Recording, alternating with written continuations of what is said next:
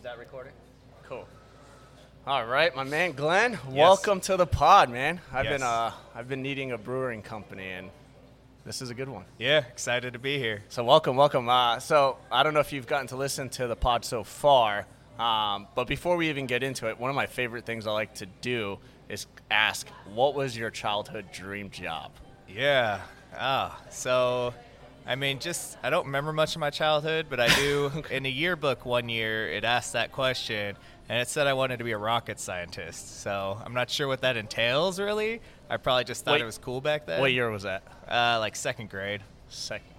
You know what's funny is we, we've had some interesting ones. We've had a coffee shop owner. Okay. That was my first one. She was only seven at the time when she. I was like, "Ha- "Do you you never even had coffee yet?" She's like, "Nope, Yeah. never had coffee, but I wanted to own a coffee." Yeah, yeah. Uh, and then all the sport ones, but that's pretty basic. Yeah. those, those don't excite me as much. Yeah. All of us wanted to be sport fans. Exactly. Um, well, share it with everyone, kind of what this is in your own words.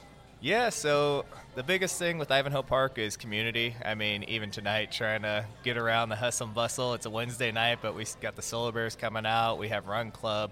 Um, so our biggest thing is commitment to community. That's you know what we'll always talk about. The staff really like to follow that, and it's just kind of creating a fun environment, doing different events, and connecting with you know the neighbors to Yeah. really drive people to come and feel safe and you know want to enjoy a beer. I, what's cool for anyone that's out there right now is this setup we had to look all around. They're so busy that even before they actually open up, they're already having so many moving parts. They have the Orlando Solar Bears coming later. They have, uh, what do you even say that all that little process was? The brewing. Yeah, so they're actually moving out? brewing. It's a little bit hectic. It's for a beer for Epcot, so we have to brew a lot of beer when they order a beer. So Oh, we, wow. We try to prioritize their orders, and it came in very late, and they need it very soon. So the Disney, the Disney name alone kind of puts it. They can order that late, can't they? yeah, so Man, I'll just have food and wine. Where, where are you guys at in Epcot? Uh, so right now with food and wine, we have our pineapple vibes in brewing and our park hopper in cans over there. Uh, for Festival of the Holidays, every year they get our hazelnutty cracker, uh, which is a nice imperial stout that has some good hazelnut to it. I have not had that. That sounds good. Yeah, so it'll be out mid-November, and then they usually get it around that time. I'm gonna jump to a question now that you brought this up. How many beers do you guys have total year round or throughout the year? So any given time, our tap room has 15 taps. Uh, those are just they're all full. That's all we have available room for. Um, but you mentioned Untappd earlier. Uh, if you go to our venue page, we've brewed over a thousand different beers Jeez. in the four years that we've been open.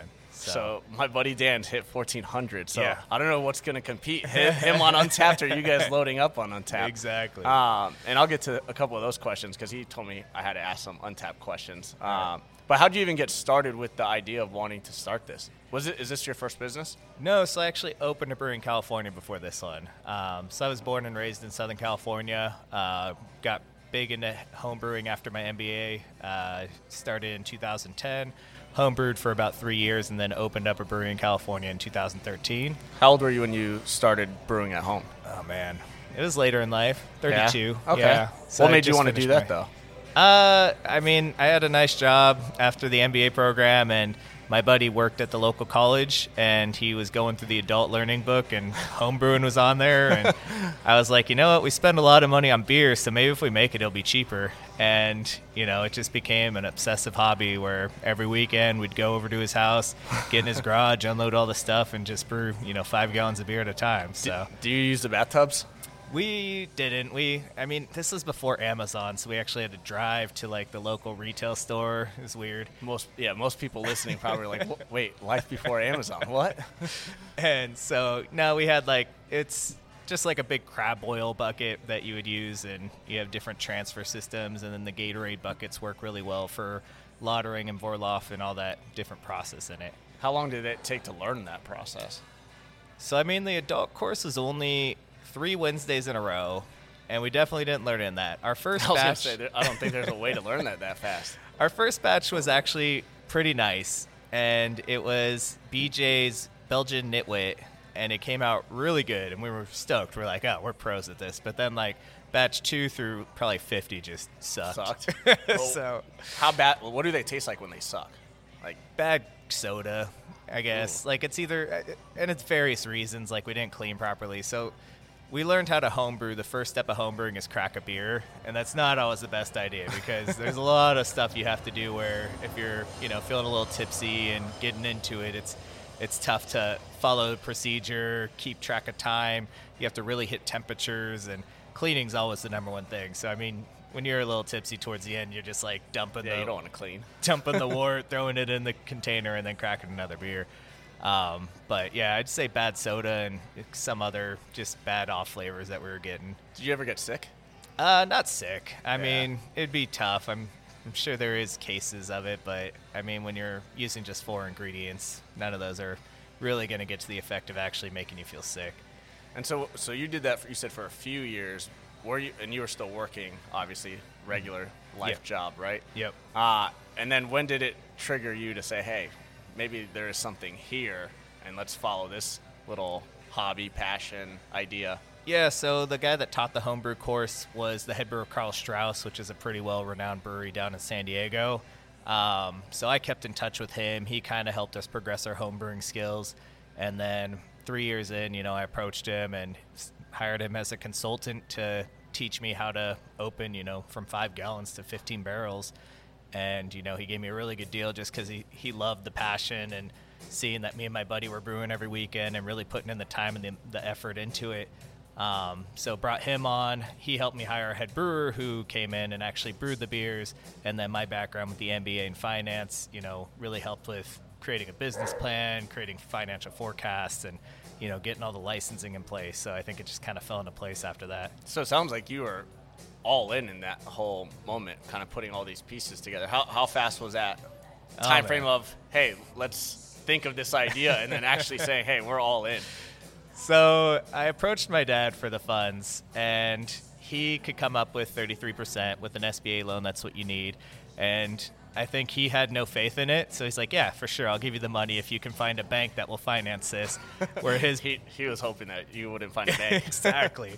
And I found one bank. Literally, I went through California's SBA approved bank lenders and called all of them, shot down by all. There was just one, and they were like, We'll meet. We're on the fence. And I was like, oh, okay, here we go.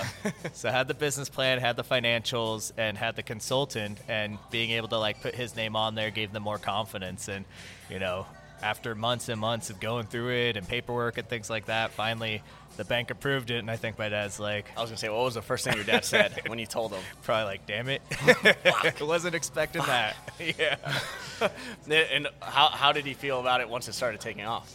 So I think he got into it. I mean, you know, I was older, so it wasn't like that little boy, like, Yeah. proud moment, but still, I'm sure my dad was kind of like, oh, this is cool. You know, I get to invest in my son's business and help him out and And it actually worked out. get it off the ground. Yeah, it did. Yeah, I long gonna run. say it's not the same conversation if it doesn't work out. Exactly. That's a major failure. Exactly. And so you were a beer drinker even before.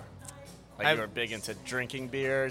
Did you ever look like when you drank beer? Did you ever think of like the science, the taste, or were you just drinking beer to drink beer? So definitely my Navy years was beer to drink beer. And I just know when I was in the Navy, I drank Bud Light.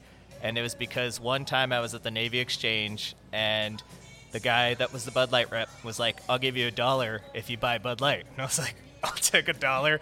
And from there on out, that one dollar, like that investment from that one driver that just happened to give me one dollar, probably made the millions on the back end because I drank so much Bud Light after that. It was They knew what they were doing. Oh yeah. That was a, their little one dollar long term investment Yeah. paid off.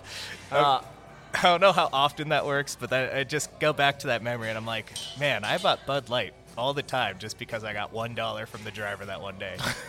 it's crazy when you look back, all these like little things in life that you're like, I don't even know how that even changed my decision making, but this little thing made me change my whole trajectory of life itself. right place, right time kind of thing. And so, how long were you, were you in California for? so I was born and raised there. When I joined the, the Navy, I moved around a bit, but ended up back out there. So pretty much all my life, except for the six years I was in the military. And Did you start the brewery, a brewery out there? So yeah, Huntington Beach, California. Uh, we started in 2013, and then in 2016 we were approached by another brewery that was growing pretty rapidly, uh, and able to work out a deal where they acquired majority of the assets on that side of it. And then wh- where'd you kind of pivot to that? Because that's a that's a pretty big moment business wise, where I feel like a lot of people end up changing their whole uh, I guess, business mindset or what they wanted to do when they sell a company off. Yeah, a lot of people do. I was still interested in staying in the industry. Um, at the time, my family had just moved to Nashville. A lot of my friends are moving to Texas. I mean, everybody that's from California is leaving California for their various reasons. Don't want to get into that. But They're smart. I ended up landing in Orlando, and you know, in the back of my mind, I knew I was going to open up another brewery. But I came out here, used my MBA to get another financial uh, controller job at a company out here, and just kind of worked through that. And it's funny how this one came about. Uh, I was just on a trip down in Peru, and one of my business partners now, my one of my main investors, uh, is a doctor at Advent Health, and just happened to be on the same tour that I was on in Peru. Oh, wow. And so he kept seeing me wear craft beer shirts every day. He's like, I gotta ask, like, why do you wear craft beer shirts? And I was like, oh, they were free because I used to own a brewery, so I like free shirts. and he was like, well, that's crazy. Like, me and my buddies were trying to get into a business, and brewing would be one of them in Orlando. And I was like, well, I actually live in Orlando, so it's just super small world because everybody else on the tour was just from around the world. So just for him to like ask that one question at that one time, um, so literally two weeks later, I wasn't thinking anything of it because most people were like, "Yeah, I'll invest in Yeah. that. Opening a brewery sounds cool." Just like saying something, Yeah. disputing it out. yeah, he emailed me and I was like, "Yeah, like you know, I have a business plan for California. I have the financials. I I know what it looks like. I have the history of it." And so sat down with him and a few of his buddies, and you know, it just kind of rolled from there. How long did that take? That little process. It actually moved pretty quickly. Yeah. Um, a lot faster than expected. After the Peru trip, two weeks later, we were sitting down. We actually met at Washburn's Import down the road. Yeah, yeah, yeah. Had some beer there, and uh, you know, at one of the nice round tables uh, from India, and just chatted through it all. And probably within a month, like people were just signed me up. Like they were interested. They saw, and I think it came down to like having a professional business plan, having good financial forecasts, and just making it look presentable and professional. I think that just kind of helped them out. Like, you know, this looks good, and you know, if we're gonna pull the trigger, we need to do it now. How many founders or how, how many people share equity? So overall, I think we're at 12 now. 12. Yeah. Are you- So it's a you- good group. Are you going to expand? Is there going to be a second, third, fourth, twelfth? Uh, so I mean, everything that we've done, they've all been on board. So we're actually investing in a shipping container kitchen. Uh, so we do love having food trucks out, but we also want to kind of have consistency of food. Yeah. And we also want to, you know, bring it in house so we can almost cook with the beer, do pairings with the beer. So it's more educational because I I, like mean, that. we like the community part, but we want to do the more education of craft beer part. Um, so that's getting delivered, and you know, every time I'm just like, "Hey, we're wanting to invest in this." A lot of them are like, "Yeah, I'm on board," because you know we're still raising at the same level that we were originally, so they know the value's gone up. Yeah. But you know, the fact that I'm like, "Hey, in good faith, we're all putting in dollar for dollar the same amount," so let's just keep growing it as we're growing it. So I think we've been we have a good solid group that's always been on board for it. How many how many hands are actually in this though? Uh, so just the 12, but I mean, day to day, a lot of them are good. They're just they'll come by, have a beer, check out, make sure that I haven't blown the place up. so, So most of them are kind of hands off. yeah, for the most part. I mean, I'll get the complaint like, "Oh, TV's off," or but they're being like genuine about it. It's just it's funny. Like I'll be at home Friday and I'll get a text like, "Hey, this this happened." So I'll text Are they watching on the cameras or actually in here? they're they in say that? here. I'm the only one that has access to the cameras. I don't want them to see all the time. I was gonna say, got a couple of businesses where people are like, "Hey, I see this," and they're like, "Fucking, I hate that we installed these cameras." Like, I have my own business partners watching from above. It's like God itself is just staring down. Big brother. Yeah. Um, and then, so when you guys started this, how did you guys even decide this location? Kind of, I mean, this is not a small spot either. Was it always this big? Uh, so this shell was always here. Um, Ivanhoe Village always kind of impressed us. Like at the time, the yard wasn't here, Lake House wasn't here, Russell's, like all these that. new businesses weren't here. Um, but I sat on the board of Ivanhoe Village. I was trying to get very active with the local community, and the, the main street here was just a lot of fun. A lot of cool independent uh, businesses that I connected with. So I actually kind of grew with them before I even knew of this spot opening up. And once we saw this location on the market, a lot of people were skeptical just because there was a church next door and a school across the street. And within 500 feet of a liquor license, you have to go through like special variances and get permissions, and people can just say, "Hey, I don't want it," and if one person like disagrees, then it kind of all falls apart. So it's super risky going into you know an LOI with the landlord and you know lining up all the pieces, You got all the pieces set up before even. going to the variance level. Oof. So we did get kind of lucky and had some, you know, a lot of a lot of support. I think explaining like what a brewery tap room is versus what a bar is. Yeah. A lot of the people were more so like, oh, okay, we can handle that. Like they're closed at 10 p.m. during the week. We stay open until midnight on the weekends, but usually it's kind of filtered out by 11, 11:30, and people have moved on. So So there's a lot of sales pitching on your end to try to get that difference of the two bet- in their minds because obviously they're just hearing beer, bar, brewery, whatever, and they're Yeah. like, "No, my kids are there. They're praying over there afterwards." Yeah, So it is it is funny because now we do have teachers and parents that come over before a baseball game or if they're waiting to pick their kids up, they'll come and grab a four pack for later and so it's it's funny how you do paint that picture and now that it is here, I think they are kind of like, "Oh, that is cool. They have really driven community and, you know, done a good thing with like adjusting what they were actually perceiving when we first opened. I was gonna up. say there's such a difference between what people perceive initially and hey, there's a school, kids, beer. Yeah. It's already too much, and it's like in reality, it's like all these teachers, all they want to do once they get out of work, dealing with the kids, they need a beer. Mm-hmm. And let's be real, probably people after church need a beer too. Like, Exactly. There's a lot of shit they're probably praying for that a beer can kind of solve without having to send it up to the gods above. Exactly. Um, so then, when you started open this, when was that? 2018. So we opened, soft opened in June of 2018. I went on my trip in spring of 2017 to Peru. So literally, it was quick turnaround because I know there's a lot of breweries that had to cut a lot of red tape, and I thank them for that because as it went along, when I first moved here, the city of Orlando had some weird rules against breweries, and it wasn't like the new uh, mayor and everything. It was just old rules that needed That to be changed. And so, luckily, in 2017, June of 2017, they had adjusted one rule, and that's I think that's what kind of expedited things because I was like, put my feet in the ground. I was like, ah, it just doesn't make sense because the rule was you could only have 25% tasting room and then 75% manufacturing, and that's just such a small tap room. Yeah. So they had adjusted it to 50-50, which worked out a lot better because we wanted more seating, but we also wanted a big Yeah, space for manufacturing it. Um, and so when Mayor Dyer put that through in June of 2017, I was like, this is just perfect. Like so many other breweries started jumping in and trying to get into that because it just made more sense. Who fought? Who fought that rule change?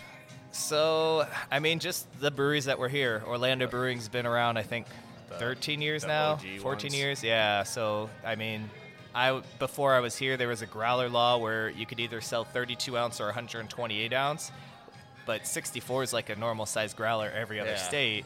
So it's like, well, 128 ounces is a ton of beer. yeah. 32 is not enough. Ha- most people can't carry out a 128. they're huge. Yeah. they're like the big jugs. That's like a full child. Yeah, so a lot of the breweries back then, this is probably a decade ago now, they fought for that, finally got it passed through Tallahassee. This is a more local one, so I would say probably Orlando Brewing was involved and just others that were trying to open up and just saying, hey, this is the one thing stopping me from like, you know, providing a brewery and helping out with the economical side of it. And I was gonna say, was that was that kind of the last uh, barrier obstacle that you had to kind of get through to make you feel comfortable, kind of going all in? I think so. I think once that that happened, that was a good one because that was June 2017. So I think we were already kind of like accepting the battle with the church and the school. we were like, all right, we can handle that one, but let's figure this one out. And then when they did that, I was like, oh well, our plans work out perfectly because this is a 4,800 square foot facility, and we added the patio, and that's part of the tap room. So we get 2,600 square feet back there, 2,400 indoor, 200 outdoor, and it just kind of mathematically just worked perfectly for the 50-50 rule. So you can't go over 51. You can't go 51 on the tap room side, right? Yeah, per the plans. Yeah, I mean, unless you somehow grew that thing. exactly, exactly. That's interesting. That's uh, what other crazy rules were there? Oh man. I mean, these are things that no one. I feel like no one knows. Yeah, I mean, there's a ton in this industry. The biggest one is uh, self distribution. There's probably, I mean, I should know this. I'm on the Florida Brewers Guild, and I hear like people wanting self distribution so bad, but there's probably 40 states, I think it's 38, that allow self distribution. And I came from California, which was a state that allowed self distribution. But in Florida it's three tiered still, which requires you to sell to a distributor before you can sell it to a restaurant, bar, or retailer. And so a lot of the distributors or a lot of the small breweries it's a disadvantage because one they don't have enough volume to really Test, do a lot of accounts so distributors aren't interested in that because it's you know not worth Yeah, their time money. and you know that would allow them to walk a keg across the street to their buddy's pizza parlor or something like that so that's been an ongoing battle is the self-distribution rules and then franchise reform on the other aspect is when you're with the distributor it's harder to get out of a distribution agreement than it is a marriage like that's the running joke is divorce is easier than getting out of a distribution Divorces aren't agreement that, e- that not, aren't very easy. exactly oh man. so that's another thing that you know small breweries that did get tied up with a distributor and just kind of want to cut ties and bring it back, they have to go through a big long process. it's just like a uh, very stuck agreement that it's like yeah. there's it's contracts on no contracts. term. It's perpetual, lifetime until term? you can either buy it out or there's certain like it, it depends on your contract. But if th- they aren't hitting certain things, you can eventually get out of it. Like we've we've had to adjust. We've gotten out of two contracts, but it's just a longer process because you just kind of have to take better notes and you know have both a good lawyer. Uh, no, both were agreeable, and Okay. COVID was kind of the main reason, and that's what we said. You know, you guys have to concentrate on your core brands. We have to concentrate on ours. Um, so definitely not. It's funny here. Like I don't, I haven't had any issues with our distributors, and we're with City Beverages, and they've been awesome locally. So in case they're listening, just to clear that up. Um, but I think you know, being on the board of the Florida Brewers Guild, eh, I'm not just fighting for myself. I'm representing the 600 other breweries in the state. So there's a lot of them out there that have different stories that you know require different needs and things like that. Did you always plan on being on that board like as a like full time or for a long time because of the your own brewery or did So- it just so happen to be that you're like, you know, I do have a pretty good pull and say in this. Maybe I should just stay in. Yeah, I mean, it was just kind of like I threw my name in the hat and then wasn't expecting anything and got voted on, and you know I've been doing it since. I'm the board treasurer, so a lot of that is just The MBA. The MBA and the finance background. Um, but figuring out how to roll that out would be tough. And I think, you know, we've done some restructuring with the Florida Brewers Guild and it's been awesome to kind of see them grow. So it's fun to kind of be a part of that. And because it is statewide, you know, I'm the one board member that kind of has to represent Central Florida as a whole. So trying to be connected with that, um, just staying in touch with a lot of the local breweries to see what their needs are and what might be happening on their end and bringing that to the attention of the other board members. So we do a hill climb every year in February up in Tallahassee um, during session, and we'll try to you know promote different bills that we're supporting and push them through to hopefully get things approved for us. How many how many are on the board? Uh, should know this as well. Roughly. about twelve. Okay. I think we're around that. We keep adding to the bylaws just because there's so much work to it, and we're all volunteers, so it's like we're It's like, running we a business. Yeah, we can't do all this. Yeah, and we're creating committees, and we do a really cool conference every year that just takes a lot of time and resources, and the lobbying portion of it just takes a lot of time and resources. So we're ch- we're restructuring and getting things going to kind of have more help. So you know, it's not on one person to figure out how to change the Yeah. world. how, how many? Where would you say Florida's ranked in like breweries? Like, I don't want to say like popular or known, like, but wh- where where would you rank Florida? So I mean, regionally, that's kind of why I looked at the southeast region. Um, the Brewers Association is a national uh, association that kind of gives good statistics, and the southeast region has always been one that's, you know, per capita been less than the other regions. Yeah. So in the industry, they hate the word saturation because it's never really saturated, but all markets eventually get saturated. Um, but in our market, you know, it's not really competition; it's more so collaboration. Um, so I think that kind of helps out. Where if it looks like saturation, it's they're still working together. Like Yeah. we're sending people to 1010 right down the road. They're sending people to red light, red light. They're sending people to tactical. So it's like a snowball effect of getting people to educate themselves on how many breweries there are. Um, but the southeast region was kind of lacking um, as far as per capita. I was gonna say, would you say like the closest area like known for breweries? Would you say is North Carolina, Tennessee?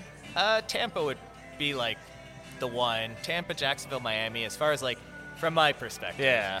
so Tampa's been growing. St. Pete, Clearwater, like if you combine all that, they've got a majority of breweries. They're all producing really good beers. So I think they're kind of like the mecca in the southeast. Atlanta's doing really well.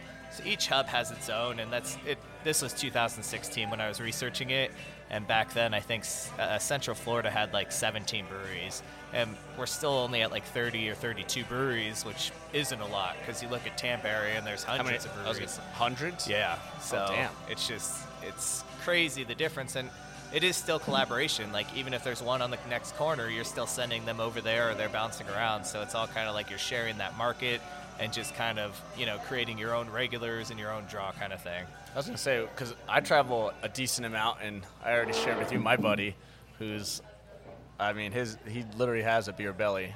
Dan, I, we're talking about you, my man. Um, and everywhere, he, him and I do national park trips all the time. So we actually just went to Alaska, oh, nice. and every middle of the nowhere town we saw a brewery, we had to go in.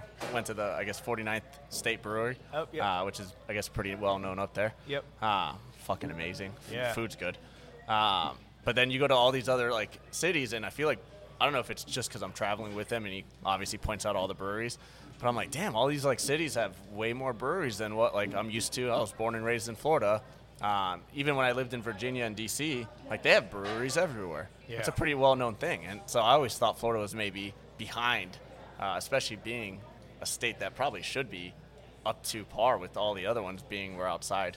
Yeah, I think Central Florida is still growing, um, but Tampa, Miami, Jacksonville have a good amount of like per capita. But Central Florida, I mean, we still have plenty of space, and there are a few breweries in planning right now, so it'll be cool seeing them kind of opening up. But I agree. I mean, it's still kind of educating people that Orlando's not just the theme parks. There's other things to do. So that's a big topic we talk about on this podcast too. How like Orlando, it's like all of these businesses I've had on. It's like they could have went and did their business elsewhere, mm-hmm. uh, but they all wanted to stay true to where they're from and kind of turn Orlando from what everyone thinks is Disney, Universal, and that's it. And there's no such thing as downtown Orlando or anything else and then be like, you know, we need to like convert Orlando to an actual city that people know, not for just the theme parks. Yeah. Um, and we do love the theme parks. I mean, they drive tourism and traffic, so.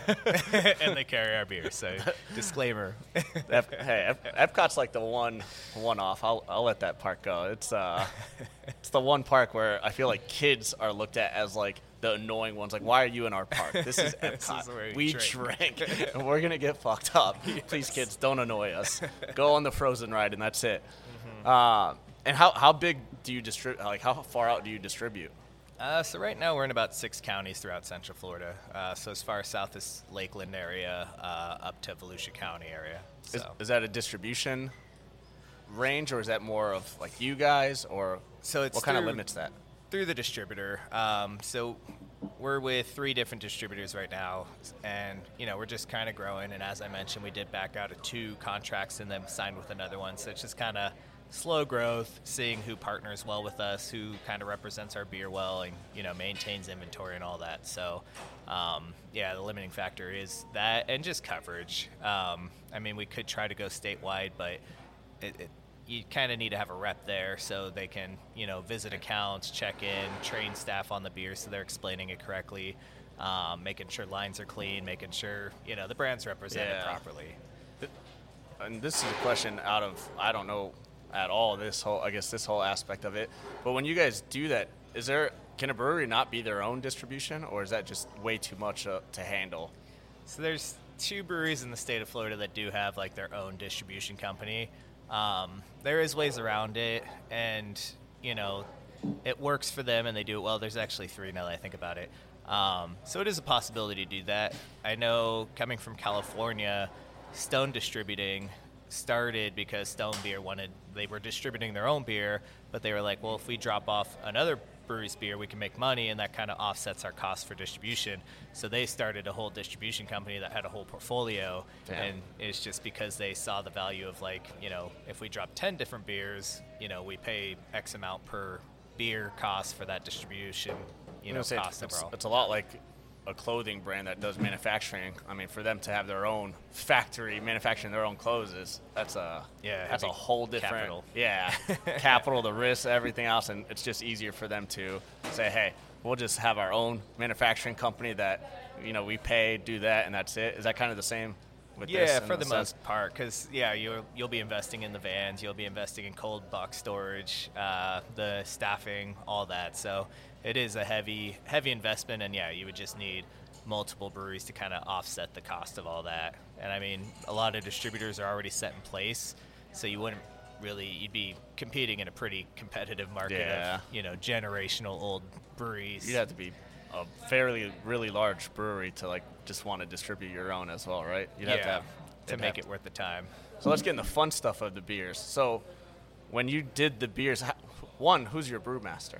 Uh, so our head brewer right now is Eric. He actually just walked up. Uh, so he's uh, he's the one that kind of ha- takes the lead. We have him overseeing our lead brewer Jonathan, and then an assistant brewer Michael. So they're just the ones that kind of get back there. And like I mentioned earlier, cleaning's their number one job, but uh, being creative, recipe creation, supply ordering, like all over the place. I mean, it's What's the interview process for like a brewmaster like that? Like taste buds, their ingredients, sign like there's a lot to There to is that. a lot, and it's just it's more than creating good beers. Yeah. I mean, we like that he's pretty hands-on. We like that he understands software systems on the back end. So, it, it- on paper, there's a lot, but I think there's a lot of just culture as well. Like, he'll hang out after work and have a beer and you know chat with people, and you know, people enjoy that. They want to know who brewed it, like what's in the beer, what they're drinking. Um, so, kind of having that personality of being out there and you know he'll attend beer fest on the weekend like this last weekend he went to central florida top brewer which is a really cool event but it allows him to interact with the customers that are you know coming in on a normal basis but seeing who's actually behind the scenes Are they equivalent to like a chef? For the most part i mean cooking and brewing are pretty similar It's like, are they competitive at all with like other brewmasters? I guess. So in a in a fun way, yeah. Yeah. So like I mentioned, Central Florida Top Brewers is a fun beer event put on by Bowigens, and what they do is it's like Top Chef. So going back to that analogy of cooking, they assign every brewery. Well, they do like a draw out of the hat. Every brewery gets two random ingredients. So we got lucky. We got fruity pebbles and apricot. So it wasn't too crazy. Interesting. But they had like cilantro, juniper berries, like the most random stuff in there that doesn't Oh, always work out yeah. for all the breweries. So cilantro beer. yeah. Oh. So some of them just get a bad luck of the draw, but others, you know, you get some fun stuff. When is that? Uh, you, just luck of the draw. And No, no. When? When? When? oh, so it just happened this last Saturday. I know. Is it uh, one time a year? Once a year, yeah. So mid October next My year. luck that it just happened. Damn it. That sounds so fun. it's a good event. Um, and then, so how with all the beers you guys have, are they seasonal or are they? How often you guys bring out a new beer? So we try to keep it pretty fresh. As I mentioned, we have 15 taps, and we only have four core beers that are usually year round. Um, so the other 11 are usually varietals that are either from prior seasons. Um, so, like I mentioned, Hazelnutty Crackers are winter beer, uh, just because it does really well during the holidays. Um, we do a Valentine's beer called I Choose Me. Um, we have Lake Copper, which is kind of year round, and that was a collaboration beer we did with Florida State Parks Foundation. So we donate a portion of proceeds for sales for that Nice. uh, to help support their mission. Um, and then obviously we have the Bear Beer uh, Florida Ale that we're releasing this weekend for the Solar Bears game opener. I know. I was, I was gonna say we're gonna. I want to get into this too because you guys collab with like, you guys are always doing shit. Yeah, It's awesome because I feel like breweries. I mean, they have their own thing that they have to focus on, right? But I, I mean, I've watched movies out here in the parking lot. I've done all you know events with you guys, and then obviously I saw the Solar Bear stuff. How do you even? Who's doing all that? How do you guys get into working with all these other? I don't know. It's been luck, I guess. Uh, just keep in communication. I mean, it's kind of fun because they're looking to do something cool and we're looking to do something cool. So a lot of the partnerships just kind of match up and we just get lucky on that aspect. Um, Florida State Parks, I had reached out to them just because I knew we had done some cleanups with them and, you know, we wanted to get more involved and have like that outdoor aspect. Um, Solar Bears, we've always just been fans and, you know, went to them and presented the idea, and it's just kind of snowballed from last season into something bigger each year. So it's been pretty cool. It's kind of. I'm having my own little moment because I had Duvin on, who is now working with Orlando City. You guys with the Solar Bears. I'm like, I fucking love There's the sports, so- connection, yeah. I'm like, look at it. Look at this. This is pretty cool. That's awesome. I had uh, a few businesses that were all Orlando Weekly top, whatever they were. And I'm like, you know what? Deep down, I think it's just all built into me. Maybe there's just luck I'm giving. There you go. Uh, Giving so- it out there. So, how would you guys choose kind of what beer you guys were going to choose for the Orlando Solar Bears? Uh, so we wanted a more easy drink and approachable beer. Um, I mean, a majority of craft beer drinkers want that heavy hop hitter or that dark beer. Um, but when you're at a Solar Bears game, you just want Something you can chill just so you on. drink. Yeah, drink a few of them. Um, so it is our basic Florida Ale recipe. That's just beer as beer should be, just because you know that's what you're looking for when you're drinking at a hockey game, and a lot of people might not want that crazy flavored adjuncty beer. So this beer was already created before they part. You guys partner with them. Uh, no, we created it specifically for Oh, this cool. one. Yeah, Okay. so it's it's similar to our blonde ale, but slightly different as well. A little bit different malt build to it.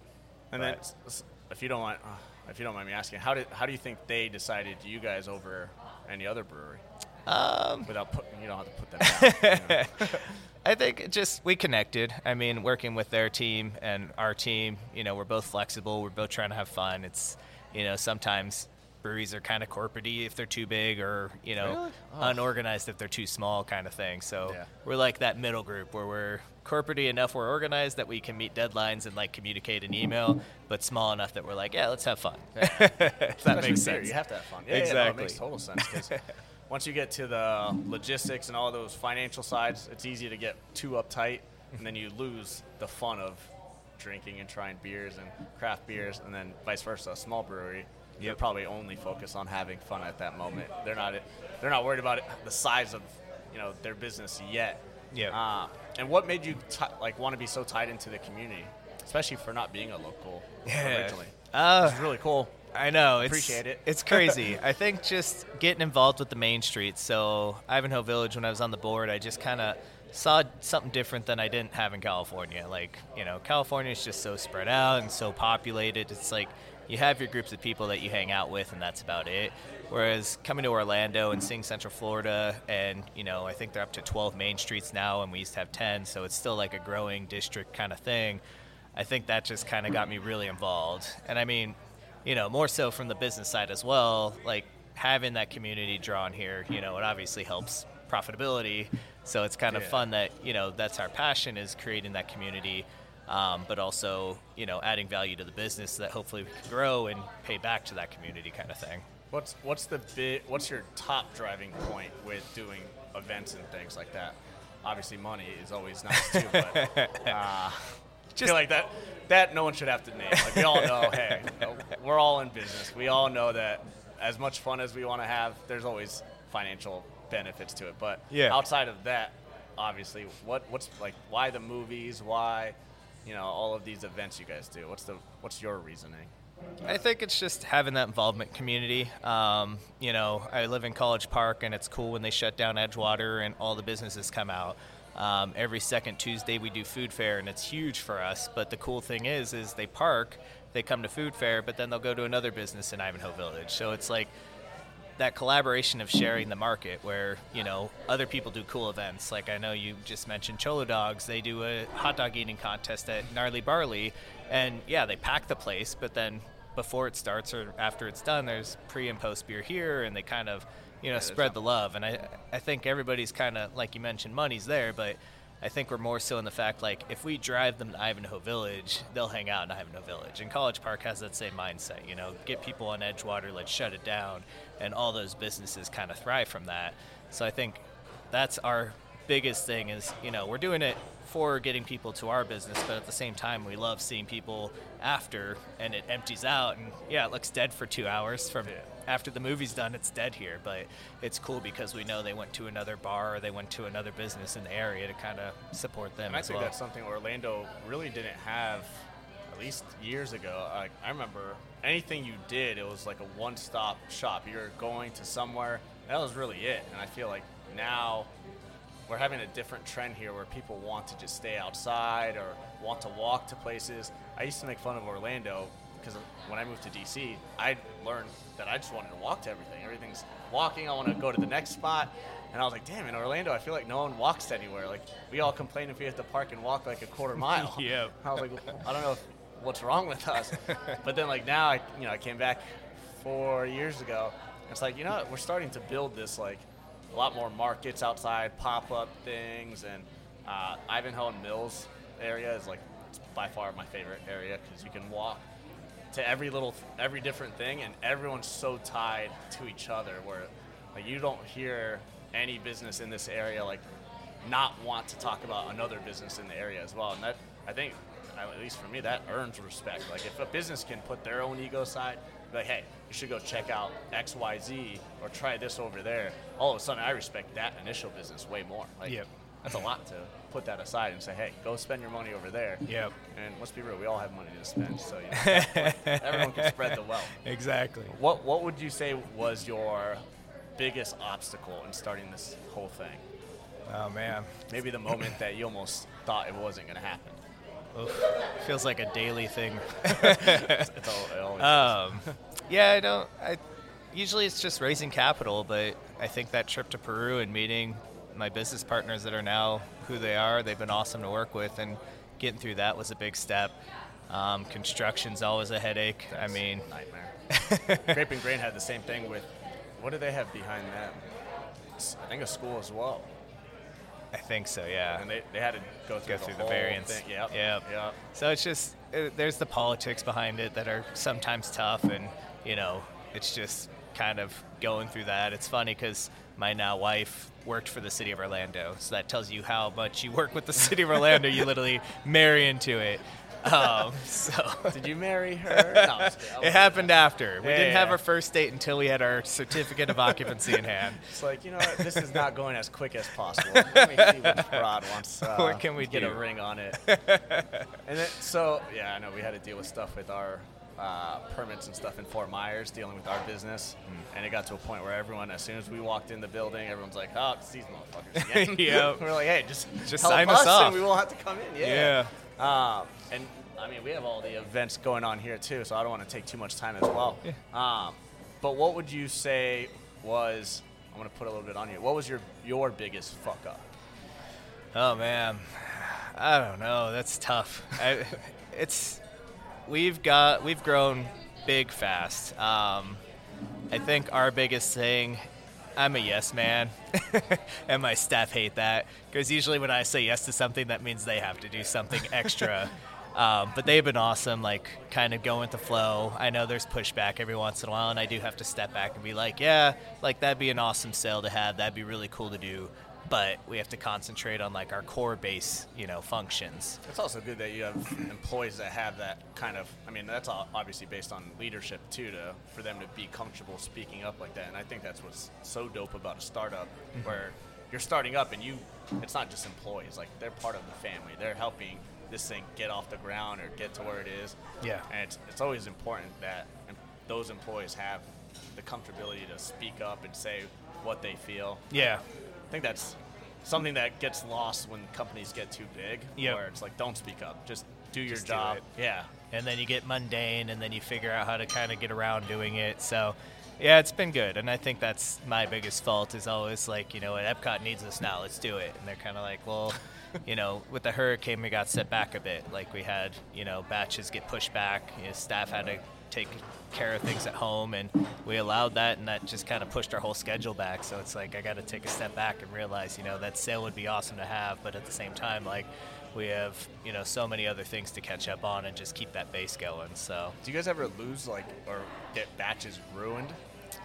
That's pretty rare, knock Yeah. on wood. Um, Yeah. So I'll knock on the wood for you. the awesome thing about the professionalism and you know science of a head brewer is they know how to like monitor. So on the daily, they're checking statistics of all of the beers and taking you know all the measurements that they need as far as sugar levels, pH balance, all that, and that's kind of where they can sample it. And if they feel something might be going wrong, they know what to do to adjust to catch it. So that's a whole science, man. it is, and that's what's nice. Like that's above my level. Like I would have no idea. I mean, I love drinking beer. I used to love homebrew, and I haven't homebrewed in so long. But they can come in and be like, "Oh, this temperature was off," or like the power must have gone out. The temperature was up 10 degrees, and now it's back down. And I mean, that affects your yeast interaction and things like that. So knowing what to do to recapture that, like luckily, you know, we haven't had to dump any beer. What's the most difficult thing logistically outside of just orders? Like what or day to day? What's like the most difficult day to day aspect? I think distribution. It's just it's tough because you know our distributor has to communicate and deal with hundreds of other breweries. So I have to understand like when I text or email, I'm not like getting a response immediately because you know they're having to communicate with the account or the customer or whatever it is on the other side. So I think day to day that's just the toughest because internally we all like communicate. We have Slack going all the time. Like everything's like quick and easy communication, and then you go to that. Yeah, you got to kind of sit and wait, and you're like, oh, we need the answer because we got to order by 5 p.m. to get the ingredients by next week, and you know, forecasting months ahead when you know they're kind of looking at next week. Yeah, that's the toughest part is finding a good balance. Like, you know, almost reading, you know, a, a crystal ball and figuring out what they're going to need next, and if you miss that target. That could really affect that account where you're shorting the account, they're not going to be happy but at the same time, you know, we have hundreds of accounts, so you got to kind of yeah. get the balance of how to make all of them happy. Well, speaking of happy, employee-wise or team-wise, what, what kind of leadership style do you have? Uh, pretty hands-off. Um, I think, like I mentioned, Slack's always a good communication. Like, hey, if there's an issue, let's bring it up, let's figure it out. Um, we try to have weekly meetings, but you know we're all busy. You know, my sales guy's always in the market. Katie's always running around the tap room and you know Eric's always busy brewing, so it's for the most part like they are kind of the pillars. And yeah. then when something comes up, we just work as a team to figure out how to get through it. Um, so I think that's just kind of like a good teamwork aspect. And you know, someone's out, let's pick up the slack, figure out how to fix it. And I know Eric's, you know, a brewer back there, but he's been out here setting up tables or like oh, he yeah. sees someone's running a little late, he'll put the bar stools down, he'll clean up a bit. So I think it's just like you said, that small business aspect. Like everybody pitches in where they need to pitch in just to kind of keep things growing and flowing. The job description also has a part where it's just a blank underline, yeah. where it's like you also have to fill in the blanks sometimes. That's kind of part of it. Yeah, ad hoc. That's yep. the best term ever. what, what, what, what's been your biggest learning curve as a business owner? Oof. I think just getting through COVID. Um, I mean, owning a business before, I learned a ton of lessons. Like if you interviewed me at my last brewery, everything was wrong. so having a lot of lessons learned there and kind of learning from mistakes and things like that has really helped out uh, with growing this one. And you know, I think that gives us an opportunity to learn from those mistakes. But on this end, I think just having a good team has been the, the biggest aspect, and you know, trusting that they'll do it. I mean, even today, there's a perfect example. Is I know Eric's busy, so I tried to do stuff and totally messed it up, did it wrong, ordered the, ordered the wrong thing, and it ends up causing more work. And yeah. he's like, you know, you can just tell me to do it, and you know I'll do it. And I'm like, I do know you'll do it, but I also like feel bad that you're like Doing in so many hours, and like, yeah, I want to take something off your plate, but in the end, I learned that he's better at doing it. So just trust that he'll do it, kind of thing. What, what was the biggest thing with the pandemic for you guys? That's uh, something no one can, no one prepares for. Yeah, no one Nor expects that to, to happen. Yeah, um, just not having on-premise sales was a big hit. Um, a lot of breweries, when they open up, taproom sales is like your bread and butter. I mean, the margins are there. It's kind of like what drives the traffic, and you know, just not having that aspect. Like, luckily, we have a canning line on site, so we could can all of our beer, but still going through 15 barrels of beer through yeah. the tap room just in cans. Uh, community came out and supported as much as they could, but it's just keeping sales up. So it's always tough. We had to furlough front of house staff, and you never want to do that. Yeah. Um, so you know, we had to make adjustments to make it work, and you know, we survived, but was there? There's a lot of adjustments. Was there like a full pivot that you guys had to switch up? Because I know obviously restaurants had to switch completely to take out. What, what was the big pivot you guys had to do? So with breweries, there was a couple open and closes. Uh, the first reopen, we were allowed to open as long as we had a food truck. So we're like, cool. We had food trucks every day. It worked out. We opened up. But then they closed down again. And then the requirement to open up next time is you either had to own the food truck with the same license, license, or have a food license. So our biggest thing was we installed the washable ceiling and we put in a pizza oven and applied for our food license. So and now we actually use the pizza oven quite often. We sell pretzels, we sell pizza. I was gonna say, did you get the food license though? We did, and that allowed us to reopen. It was it was always around a holiday weekend when they would close us down. So it was like July 1st when they closed us down, and then July 7th when they said if you have a food license you could open.